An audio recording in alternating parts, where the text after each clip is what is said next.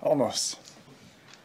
Hey, Coach Rhule rattled it off yesterday. It was kind of interesting to hear him say it. So he said, we got a sophomore quarterback, freshman running back, three freshman receivers, a sophomore tight end. So he's kind of going through this whole young core. Had you and him talked about just zooming out and seeing how young these guys are and maybe this is a group that you can take for a couple of years? Or is it hard to do that when you're in kind of the day-to-day grind of the season? I haven't really thought about it. I mean, I, ob- you know, obviously know we're young at some spots, uh, you know, especially receiver, but, you know, you just kind of just put your head down, you work, you grind, you, everybody's got to, you know, coach says it all the time. He, you know, he does a really good job of uh, like developing coaches and developing programs from, you know, doing it one way, and that's creating standards. And the standard that he has created through our staff and our staff's created through our units, I think that there's a certain standard that you need to live up to each day as a coach and a player. And that's just kind of the way we operate, whether you're 18 or 22 or 48, doesn't matter. How far have those receivers, those three, come maybe in the last month of getting to play more and also getting to fail more during the game? I think it's huge. I mean, unbelievable growth from just, you know, three weeks ago. And uh, like you just said, you know, you get to play that many reps in a game, you're going to improve uh, daily. So, you know, the amount of reps they get in practice now, the amount of reps they get in the game just gets them better and better and better. You've been in the box for a couple weeks now. What do you like about that? Is that helping, uh, your, your calling? I think so. Yeah, that calms her. You know, I was down there originally just to you know be with the quarterbacks. Uh, you know, hadn't been with Jeff before. Hadn't you know, and the rest of them are young. Just to be down there with them if things started going bad, I'd called it from the box and on the field. And I just coach gives me a hard time. He's like, "Yeah, you went in the box because it was 12 degrees that day," but uh, that's not the case. I just wanted to get up there. Uh, me and Garrett are up there. We can see everything. Drink a Diet Coke, which I know I'm not supposed to say. Drink a Diet Coke. Drink a Diet Pepsi, and uh, and be able to slow things down. You know, there's no chaos up there. You're able to just kind of remove yourself from the, the emotional aspect of it and call it game.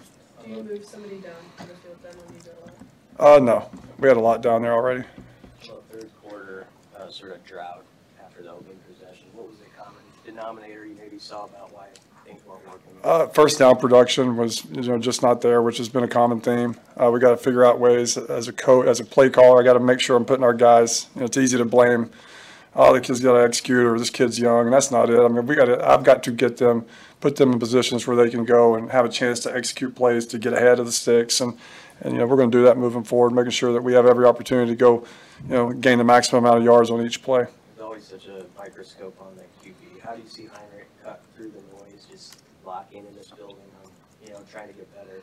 Uh, yeah, he's a tough kid, you know, and I, I think that not a tough kid. He's a he is a tough young man, and uh, you know I think he does a really nice job of compartmentalizing the noise and all that, and just kind of, you know, he's trying to adopt you know Coach Rhule's mindset and our mindset as a coaching staff. Just it's all about us. It's all about coming and controlling what you can control. I know it's a lot of coach talk, but it's all truths.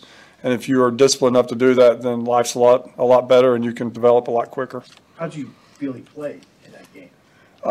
He was a little sporadic. Uh, you know, we've got to continue to take care of the ball. And a couple of those, you know, those fumbles, uh, he was up in the pocket, so we work, got some good work on that today. But we, we have to take care of the ball. We, we talk about it all the time, and uh, we're committed to fighting that war until we get it fixed because that is, you know, that's the reason we're losing right now. It's just we're we're giving the team the other, you know the other team the ball too many times every single game. So uh, we've got to find a way to get that fixed. We're working at it. But I, you know, to answer your question, uh, you know, I think he's he's to the point, and uh, I reference Coach Rhule a lot because I listen to his stories. But just you know, through the years, you get quarterbacks that uh, when they come in, they start playing early. Right, they're young. They're they haven't they don't have a lot of demons in their head. They just play. They're glad to be out there. Uh, every opportunity, every game you play, more and more information starts to seep in. Starts to seep in. Now you're not just playing and relaxing, having fun. You're thinking and thinking and thinking. So uh, we're at that stage right now where I just told him, you know, Heinrich just then, like, just relax, smile, right? Smile, have fun, run through somebody's face. Like, go back to the time where people were asking if you were going to slide or not. And we said, no, you're just going to run through their face. Go back to that guy, and you'll be fine. So, you know, this week we're just working on him, just freeing up his mind and going and play as fast as he can, as physical as he can. As far as people scouting Haarberg, how much have you seen of that where people really adjust what they do to him and how does that make your job challenging to kind of adjust what you're doing to, you know, do something different because what you wanted to do is scout it out? Yeah, uh, I think everybody's kind of got a, a, a somewhat of a common theme of how they're defending us, and uh, you know, they have their different niches to it, but, you know, it is, it is centered around, they know that, you know, they've got to stop our quarterback run game. And so each week you got to figure out early what they're doing and try to combat that with, whether it be a play action pass, a reverse, or a fake quarterback run where somebody else gets it. So you got to be in tune to that uh, early on in the game, and our guys, our staff's done a nice job of that to this point. I think a week or so ago, maybe the radio, you said about Malachi, he really gets after people a perimeter blocker. Um, when did that start to come, was that immediate for him, or has it just been something that's popped up? Is he kind of the tone setter in that room on how to do it right now? Uh, it was immediate uh, from you know the blocking standpoint because when you meet Malachi, he's this nice young man, you know, very quiet and just humble, and then he gets out on the field and it, he turns into a monster. I mean, the way he blocks on the perimeter, puts people on the ground, getting knockdowns, has been really impressive. It's it's been an infectious thing that has happened. Once people he started getting called out in team meetings for doing that, I think the other young guys are like, well, I can do that as well, and you see them starting to you know take that same edge uh, on the perimeter blocking as Malachi has. So I think it's been good for our team, been good for our offensive unit. You briefly mentioned earlier Garrett McGuire. I mean, with the hand that you guys have been dealt in offense, specifically at receiver, for as young as he is, I mean, how has managing that made him grow into a better coach? Garrett's, I don't even know how, Garrett might be 24, I don't know, but he's bas he's, he's the equivalent of a 45-year-old man. I mean, he's an old soul, one of the smartest individuals I've ever been around. Been around his whole life, obviously, with his dad being a, a coach as well. I think he's handled it, he's the perfect person to handle it.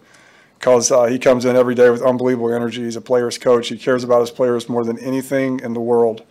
And I think uh, his kid, his players know that he, he would, you know, do anything in the world for them. So I think this, the relationship and this time and space we are, where we are right now at that, in that position room is a, it's a perfect scenario for, for them and for us. How much does Maryland blitz compare to maybe some of the other teams you, play?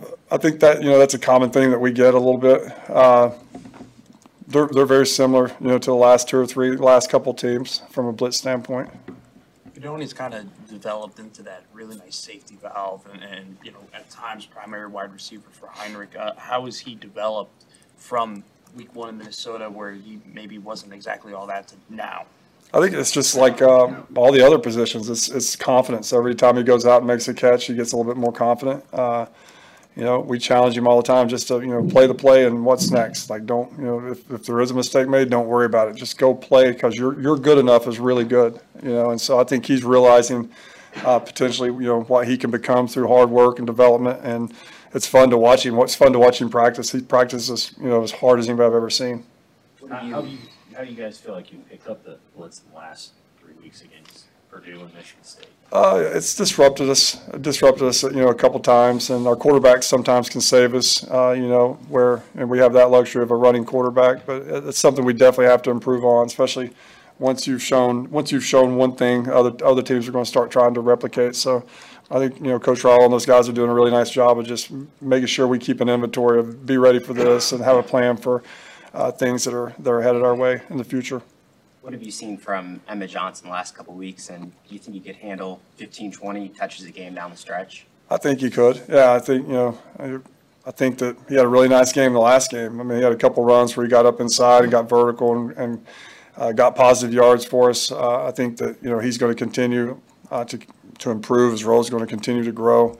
He does a really nice job in, you know, in third down and pass protection and two-minute situations. And, and we've got, you know, coach challenged me the other day, just let's get him, you know, get him some more touches because he's doing a really nice job of getting yards. He's kind of sneaky because he's just He's just a great, great, you know, great young man that does everything right and dependable. And you forget about how talented he is and how productive he is. If you just, you know, the touches he gets, he's falling for yards. You know, very rarely is he going, is he losing a yard.